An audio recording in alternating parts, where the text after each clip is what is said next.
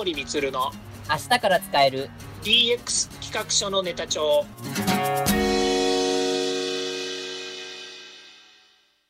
こんにちは。サートプロの近森光です。こんにちは。アシスタントの堀内隆です。この番組は IoT、AI の教育事業の専門家近森光が DX デジタルトランスフォーメーションについて実際の事例を交えながら DX とは何か DX でどんな未来ができるかをご紹介いたします。事例をもとにお客様や社内に提案する企画書に落とし込めるまでの使えるネタのネタ帳としてお届けします。よろしくお願いします。DX 企画書ネタ帳。はい。今回のテーマはですね、えっと、まあ、前回の本編のね、続きだったんですが、ちょっと特別にですね、今回は趣旨を変えまして、近森光と堀内隆の楽屋トークとして、えー、お届けしたいと思います。今回のこの楽屋トーク、ちょっと収録と収録の合間に、まあ、あの、いろいろこう雑談をしたりしているんですけど、この雑談の内容が、これはちょっと取って出しをしたいくらい、すごく、あの、ちょっと面白い内容と言いますか、ちょっと楽しみな内容だったので、えっと、急遽、楽屋トークとして今回お届けすることにいたしました。この楽屋トークのテーマは、NFT に汚染されてますがテーマです、えー、NFT に汚染されてるとは一体何なのかというところ、近森光と堀内隆が、まあちょっとゆるい感じで、えー、トークしてますので、えー、お聞きいただければと思います。それでは、どうぞ。ちょっと最近、あの、DX 企画書のネタ帳っていうかね、まあ、DX 企画書のネタ帳の普段の発信って僕がやってることだからさ、僕の今頭の中どうなってるかっていうと、NFT に行ってるんだよね。ですね、最近。うん、最近。はい。もう、ツイッターも NFT にしちゃったしさ。で、あの、なんで NFT を今、あの、一生懸命見てるかっていうと、うん、その、まあ、Web3.0 っていう、そのテクニカルな部分ももちろんその技術的な側面もあのあるんだけど、はい、これがね、IT から DX に変わっている、まあ、産業界が、まあ、社会全体が IT から DX だよねって言ってるのと同じように、うん、インターネットの利用の仕方が Web2.0 から Web3.0 に変わってくるっていうとこの、いわゆるバックボーンね、骨の部分の本質はやっぱり変わってくるっていうのがあるんだけど、はい。それを具体的に体感しやすいから、今 NFT に僕は入ってってるんですよ。はいはいはいはいはい、はいで、まあ、入ってみて分かったのは、うんと、やっぱりこう、インターネットを取り巻く、まあ、社会の中でも一緒なんだけど、結局、ことこがつながる社会っていうものが、やっぱり重要になってくるんだよなっていうところが見えてるわけですよ。うん、うん、で、それは何かっていうとね、今まではリアルなコミュニティが形成する、まあ、さっきのあの、えっ、ー、と、フィッシャーマンズ・ジャパンと同じようにね、例えば社団法人だったりとか NPO っていうものが形成されていくことによって、えーまあ、それぞれの個人の考え方を集約した上で、その社会やその地域の構造自体を作っていくってあるじゃないですか。はい、で、今度この Web2.0 って、え中央集権的なやっぱり社会の、まあ、概念だとすると、ぱり一つの会社だとか、一つのコミュニティが強いっていうのがあるんだけど、はい、今度 Web3.0 の世界になってくると、分散型になってくるわけですよね。はいはい、よりより分散型だって、まあ、クラウドっていうものがあるから分散されてるっていうふうには見えてるんだけど、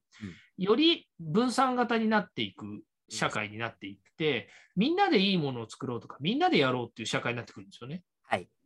うん、で、それがやっぱりこの今の、あの、今度ね、それそれをだ誰が支えているのかというか、これ技術なんですよ。そうブロックチェーンの技術だったりとかね、はい、あとはスマートコントラクトって言われているような技術があるんだけど、でそれ自身の技術の別に中身とかね、技術自体をしろって言ってるわけじゃなくて、その上でみんながコミュニティとして何がこうできるのかっていうところがやりやすくなってるっていうのが、僕はあのこの Web3.0 だったり、その NFT を構成、NFT がどうやってこうえー、NFT として存在していくのかっていうところの、僕はこう、大きなフレームワークだと思っていて、はい。まあ、フレームワークだし、その、それを司るのは、まあ、えっと、物理的なプラットフォームだと思ってるので、はい。それが何なのかっていうことを知りたくて今入ってってるんですね。うんうんうんうんうんうん。まあ、えー僕の思いはそうなんだけど、結果的に言うと、ハマってる。ですよい や、面白いなと思って。うんあのね、ちょっと余談なんだけどさ、ごめんね、はい話しなくなっちゃって申し訳ないんだけどさ、はい。なんで僕これに入ったかっていうのの経緯を言うとね、はい。音声配信やったじゃないですか。はい。で、音声配信の時に、やっぱり音声配信者を盛り上げようって言って、シーズっていうコミュニティができたわけですよ。はい。はいそ。のシーズのコミュニティの中に、ともさんっていう人がいて、はい。えともさんはどっちかっていうと、えっ、と、えっ、と、サーフィンやってる人だったんですよ。うんうんうんうん。だって I- IT コンサルファームにいて、で、サーフィンやってて、で、サーフィンチャンネルっていうのを持っていて、で、スタンド FM とかね、それからあとは、あの、えーヒマラヤの方とかでも、えっ、と、音声配信をやりながら、もうあの人、すごい、えっ、と、これで売れるなと思ったら、あ、ここれで言う、ああの、なんて盛り上がるなと思ったら、例えば、チャンネルどんどん変えていく人だったんですよ。はいはいはいはい。サーフィンで切り口を持ってたんだけど、えーサーフィンダメだっていうんで、音声配信者のための、えー音声配信とか、っていうふうにどんどんどんこうテーマを変えて、自分の見た目を変えていって、えーやってた人なんですね。まあ、はい面白いチャレチャレンジングな方だったんですよ。で、その人が、えっ、と、ヒマラヤがなくなったから、忽然となんかいなくなっちゃったんですよ。はいはいはいはい。で、どこに行ったかっていうと NFT の運営なんですよ。コミュニティ運営。なるほど。うん。で、今ね、あの、まあ、これ表面的にしかわかんないんだけど、多分ね、30個まではいかないけど、10個以上に関わってるんですよ、NFT のえ運営に。でね、えそれ言うと、なるほどねと、NFT をね、NFT っていう、例えばイラストレーサーさんとか、えーデザイナーさんを、まあ、一つの、まあ、旗、旗印にして、その NFT 自体をこう販売していくための、えーと運営事務をやってるんだねっていうふうに思うじゃないですか。はい。で、これね、何かっていうとね、僕が、あの、検定試験とか資格試験をやってる姿と全く一緒なんですよ。はあはあはあはあはあはあはあはあはあはあはあ。確かに。そう、僕的には同じフレームワークなんですよ。うんうんうんうんうんうん。まあ、ただね、あの違うのは、僕はリアルなコミュニティで今までやってきたんですよ。で、この NFT のコミュニティっていうのは、どっちかっていうと、あの、バイネームは最終的にはわかるかもしれない。そのそこで発言してる人とか活動してる人たちっていうのは、何らかの形でやっぱり結びつく、例えば Zoom で会議をしたりとかね、やるんだけど、表面的に見えてるのは全くわかんないですよ。まあ、アバターみたいな感覚ですよね。そう。名前もよくわかんない名前つけてるし、男の子か女の子かもわかんないし、年齢、性別もわかんないんだけど、だけど、そこで発信している発信内容とか、ノウハウとか知恵とかっていうのは、ものすごいものを持っていて、その人たちが集まって、みんなで、えーそのコミュニティ運営をしてたりするんですよね。はい。うん、まあ、あの、裏を返せば、いや、実はどこどこ会社の何々ですとかっていうふうに言うのかもしれないけど、うんうん。でも結局、そこにいるコミュニティにいる人たちの多くは、もう完全にアバターなんですよ。うんうんうんうんうんうん。うんで、そこでみんながあの自分の発信、自分のアイディアとか、うん自分の意見とか、自分の思いとかを発信することで、コミュニティが形成されていって、まあ、その中にある、例えばあのストーリーだとか、そのいわゆるイラストレーサーさんとか、そのデザイナーさんが書いてる、まあ、NFT コレクションだったりとかを下支えしてるんだよね。で、これって僕が例えば検定とか認定やってるのだって、大して変わりゃしないなと思ったんですよ。はいはいはいはいはうんい。なるほど。で、後付けだけど、結局僕はそこに NFT のその組織の中に入っていかなかったら、それ分からなかったんですよね。うんうんうんうん。で、分かんないってことは、結局、えっと、表面的には NFT っていうのが、まあ、何億円とかでね、1、1アートが何億円で売れたとか、話題性があったとかっていうことのニュースだけでしか、側面的には表面的には見てなくて、はい。で、僕はそんなお金のことは、お金はね、興味があるんだけど、でも、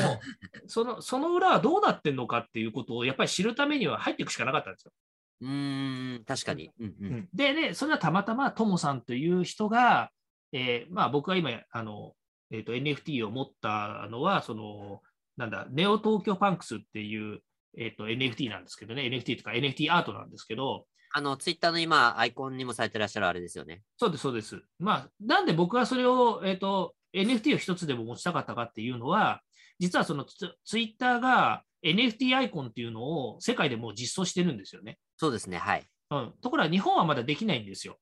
これはなんでできないのかっていうのは法的な問題なのか、その日本の中でまだできないっていう何かがあるからできないんだけれども、はい。でもツイッターまだやらせてくんないんですよね。でも、ツイッターが NFT アイコンっていうものを、えっと搭載していいよっていうふうに、日本でもいいよっていう、日本の、えまあ、アカウントでもやっていいよっていうふうになった時のために、僕は NFT を1個でも欲しかったっていうのがあって、たまたまその欲しかったものが、えーネオ東京パンクスだったんですよ。はい。で、まあ、持てるか持てないかっていう話はちょっと置いといて、えーだったんだけど、結局そこの運営をやってるのはトモさんだったっていうのが分かって、驚きだったという話なんです。ああ。うんんまあ、そういうね、結局、音声配信つながりの、えー人で、僕が注目してたトモさんっていう人が、たまたまネオ東京パンクスの、えっと運営をやっていて、で、それを僕もその NFT が欲しいと思ってた時に、たまたまそこに関われることになったので、ネオ東京パンクスの、えーアートを、まあ、1枚買っていると。まあ、1枚じゃないんだけどね、あの複数枚所有しているっていうことになったんだけど、結果的に、あれ、このビジネスモデルというか、この概念って、僕が普段リアルなところでやってた検定とかを、えーコミュニティというかね社、社団法人とか NPO の人たちと一緒に作ってた概念と一緒なんだなっていうのが分かったんですああ。よ。うん、で、この先、どうや、僕はどうするかっていうと、今、その検定とか認定も、えっと、ブロックチェーンの技術を使って、資格とか証明を、えっと、いわゆる、えっと、NFT 化してるわけですよね。うんうんうんうん NFT 化するつもりで今、ブロックチェーンの技術を使って証明を出してるんだけど、今度言うと、そのね、個人が持っている証明とか資格という NFT を販売することができるんじゃないのかなと思ってて、あ、できちゃうもんなんですか、それ？まあできますよ、できるけど、例えば堀内さんが持っている、えー例えばなんだ、まあ、IoT 検定、ユーザー試験っていうものを堀内さん持ってるとするじゃないですか。はいはいはい。でもそれは堀内さんが持っているスキルであって、それ自体を売ることはできないですよね。あ、まあそうですね。はい。だでも、堀内さんが持っている、えーホルダーの権利っていうものは、堀内さんが持っているスキルだから、別に売っ払ったところで買った人は意味がないんだけど、うんうんなんか、もしかすると、持てる可能性があるかもしれないですよ。うーん。だって、売ることはできるんですよ。堀内さんが持っている IoT 検定、ユーザー試験っていう、えー資格自体の証明は堀内さんが持ってるんだけど、それを売ることはできるんです。うーん。そう、売った先が誰かって言ったときに、例えば A 社っていう会社は、堀内さんのこの権利はうちが買いましたって言って持つ可能性もあるわけですよね。はい。で、持ったからといって堀内さんを捉えておくことにはならないんだけれども、堀内さんのユーザー試験の、えー関わりを持つ。例えば、堀内さんっていう人間と、えーとうちはお本当に関わってるんですよっていうことを証明したい場合は、その権利を買うっていうことをしたらどうなります？例えば、サートプロは堀内さんの IoT ユーザー試験を持ってるっていうスキルを保有してますっていうこと自体が、社会全体にしてみたら、あ、サートプロって堀内さんとすごい関わりがあるんだねっていうふうに思うかもしれないじゃないですか。そうなりますよね。はい。もっと言うと、えっ、と、えっ、と、ホリエモンがなんかの、えー、と NFT を持ってますと。はいホ。リエモン、ホリエモンが持ってるスキルの NFT を持ってます。で、それを、えーまあ、例えばどっかの会社がホリエモンのスキルを、例えばどっかしらから買ってきたとします。はい。そうすると、え、サートプロさんってホリエモンとすごい関わりがあるんですねと。だって NFT 持ってますもんねっていうふうになる可能性もあるわけです。まあ、ありますね。十分。はい。それをね、アートっていうふうに考えると、アートを持つこと自体がやっぱり個人の欲求だったりとか趣味になるかもしれないけれども、そのホリエモンのスキルっていうものを持ったっていうときに、会社としての、その、なんていうんですかね、あの、えっと、えっと、社会から見てもらえる信用だったりとか、えーアクティブな情報だったりとかっていうものの一つの手段になりませんかってなったときに、これってもしかすると今までにない新しい NFT なのかなと。うーん。そうおっしゃる通り。うん。僕はスキルっていう切り口で今仕事してるからスキルで言ってるんだけど、その、その NFT の発行ってもしかすると面白いなと。そうですね。なんか、うーん、なんか履歴書に書けそうな、なんかそんな感覚が僕はありますね。なんか、うんプロフィール履歴書に。そうですね。履歴書自体も NFT 化すれば改ざんできない証明になるっていうのもあると思いますけど、はい。だからそうそういうね、だから個人が持っている、えーなんだろう、活動の履歴だったりとかっていうもの、それからスキルもさっきの証明もそうなんですけど、すべてが改ざんできない本当の姿なわけですよ。うん。うん、でそれをね、えー何かビジネスにするとしたときに、さっき言ったような話につながってくるかなと思ってて、ああ。うーん。自分が、自分が発行するものじゃないと。証明として発行されたものを販売するっていうことなんですよね。うんうんうんうんうん。NFT の本質は、あ本質はというか、NFT は例えば A さんという、例えばニュー東京パンクスって言ったら、ニコさんっていう人が描いたイラストなのかもしれない。で、それをみんなで、えっ、と、えーなんだ、みこしを担いで持ち上げて、プロモーションしたり、マーケティングして、社会的に認知をさせて、価値を上げていくっていうのは、えっと、NFT の販売方法としてありなのかもしれないけれども、逆に言うと、認定機関からすると、に堀内さんっていう人にスキル認定をした、その認定を堀内さんがどういう価値に変えていくのかっていうものを、価値を感じた人たちが所有していくっていうことであれば、形は違えど一緒なのかなと。間違いないかなと思いますね、僕も、それは。うん、これこれはね、あの、なんだろう、アートとかとか文化とかっていう、なんかこう、えーと、谷町的な要素ではなく、うんえー個人が持っているソーシャルな、えー NFT として、ソーシャル NFT としてはすごい面白いんじゃないかなと思うんですよ。そうですね。まあね、これまでね、例えば、な例えばスキルだったらスキルマーケットみたいなところで、まあ、実際物を作って販売してとかっていうのはあったんですけど、うん、それ証明そのもの自体に価値をつけて、それを販売する。まあ多分その先にはまた、まあ、利用するとかそういったのもあるかもしれないですけど、うん、それができるっていうところっていうのは、まあ NFT の概念がなければできなかったことですからね。うん。なんか、スキルのトレードみたいなところでね、実際にはスキルっていうのはトレードしようがないわけですよ。はい。だけど、えっ、と、スキルホルダーをトレードするってことはできるわけですよね。うんうんうんうんうん。なんかこう、例えば、うんと、なんでしょうね、あの、僕はゲーゲームやらないけど、ボードゲームとかでさ、あの手持ちの駒を持っているっていう時に、すげえ強いカードを5枚持ってますとかって言って勝負するわけじゃないですか。はい。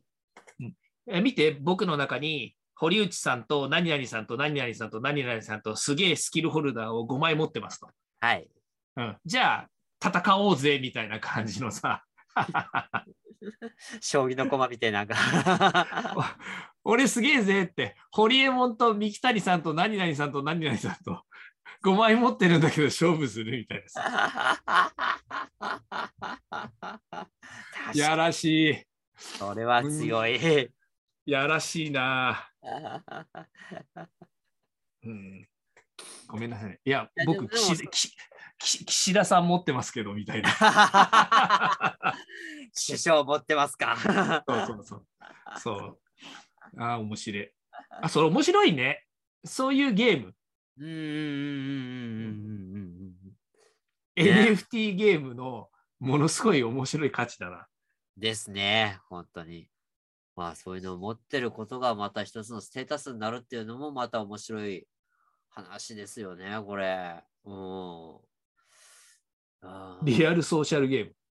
や、本当にリアルソーシャルゲームですよね、本当に。うん、うん。は将来さ、リアルソーシャルゲームができたらね、い。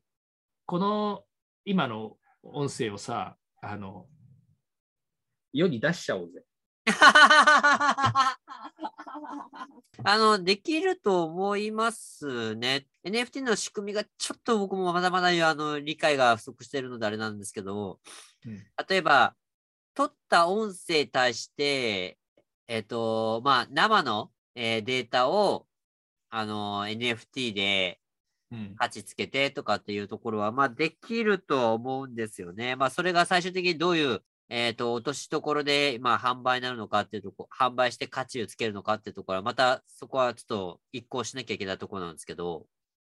うん。いや、まあ僕が言いたかったのは、この今、堀内さんと話している内容自体が、何月何日の、えー何時に、えー取った、えー証明であるっていうことがあの価値だと言っている話なのね。ああ、まあ、はいはいはいはいはい。そうそう。もしかすると今僕たちが言ったこのソーシャル NFT ゲームみたいな話っていうのは、もっと別の人たちはもう作って出しちゃうかもしれないじゃないですか。うん、確かに確かに。うん、まあ実際特許の話で言うとね、その実際に物ができて、えー特許出願しなければ権利にならないんだけれども、でも、えっとそういうアイディアとかそういったものを考えたのは僕と堀内さんのこの話の中から出てるんですよっていうこと自体を、えーあこれがね2022年の4月の9日に、はい。えー話されてるのが世の中に出ている一番最初だよねと。あ近森と堀内さんの間で交わされてた時にあああいうアイデアを持ってた人たちがもっと前にいたのねと。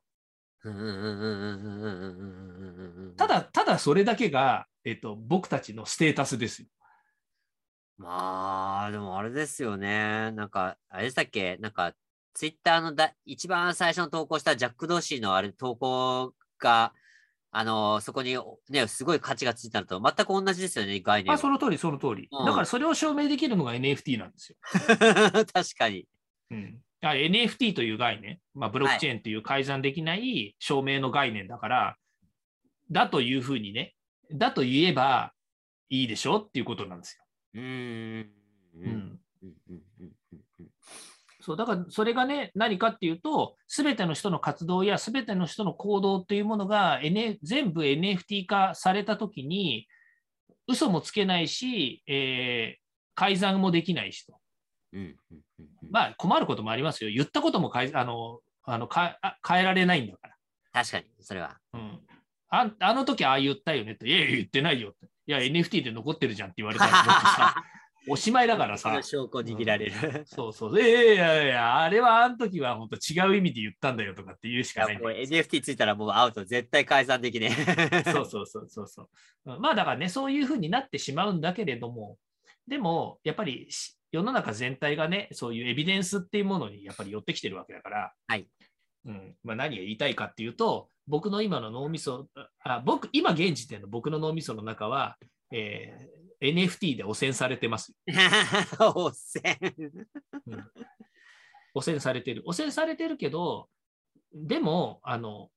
まあね、僕が一人でね、あの一人がガチャガチャやったところでね、何かが起こるかどうかっていうのはまあ分かんないけど、でもあの僕自身はさっき言ったようにあ、自分がやってることっていうのは、今のこの Web3.0 の仕組みから考えると、あのあなんていうの、かけ離れた社会じゃないし、かけ離れた考え方じゃないなっていうのがよく分かったんですよ。はい。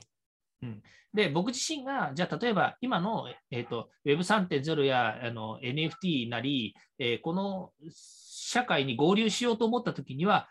あ僕自身のかん、あなんていうの、その脳みそで脳みそで考えたら、あ別にあの難しい社会じゃないなと、難しい世界じゃないなっていうふうに思った。うーん。どっちかっていうと、えーあっち側の世界の人になれるなっていう気がする。違うの世界ですか？そうそう。あっち側の人。あの要はあの提供する側とユーザー側っていうね、いつものパターンなんだけど、はいはいはいはい。提供する側の人になる、あの提供する側のひ人でいられるっていう話よ。うんうんうんうん。わかりました。わかそうそうそうそう。あっち側ですか？あっち側の人。だから、あっち側に今いるから探さないでくださいっていう話ですよ。いつから投稿それだったんですかね。そうそうそうそうそう。なるほど。だから、とりあえずね、あのツイッターの方はアイコンも変えたし、はい。えープロフィールも、えー NFT の投資家っていうふうに名前をね、入れたりとか、まあ、うんツイッターはね、まあ、勝手に好き勝手にアバターみたいなもんだからさ、はいできるんだけど、うんえーまあ、ちょっとツイッターは本当はね、あの DX 企画書のネット帳に寄せてきた部分はあるんだけど、うんうんうんまあ別にね、ツイッター自体はね、あのちょっと遊び場にしようかなと思って、今ツイッターの方は、あのえっと、NFT 側の方の活動の方が全部ツイッター側の方に入ってるから、はい。ちょっとそっち側に変えて、Facebook は変わらない、えーまあ、NFT 関係なく、そうですね企。画書のネタ帳側に寄ってるんだけど、うんうんうんいずれこの DX 企画書ネタ帳で、僕は NFT は取り上げたいなと思ってるんですよ。うん。であの Web3.0 の、あの、なんだっけ、国の戦略とかも経産省から出てるしね。そうですね。なので、このあたりを絡めて、ちょっとその、3 Web3.0 と、まあ、NFT とはそもそも何かっていうところを、ちょっとこう、割と長編で、あの、話をいただく機会を設けたいなと思ってたんですよ、ちょうど。なんか、3、4回ぐらいに分けて展開するみたいな形うん。うん。でやってみましょうか、一回、これ。そうですね。ぜひぜひ。DX 企画書ネタ帳、楽屋トークいかがでしたでしょうか？あの、楽屋トークと言いながら24分も ちょっとありまして あの、すごく長く話したんですけど、まあ実際にちょっとこの、F、NFT ですね。このテーマについて、まあ今後ね、ますます注目が高くなってくると思いますので、さっき最後にお話した通り、何回かに分けて、ぜひね、お話をまた伺いたいと思いますので、またこの DX 企画書ネタ帳を楽しみにいただければと思います。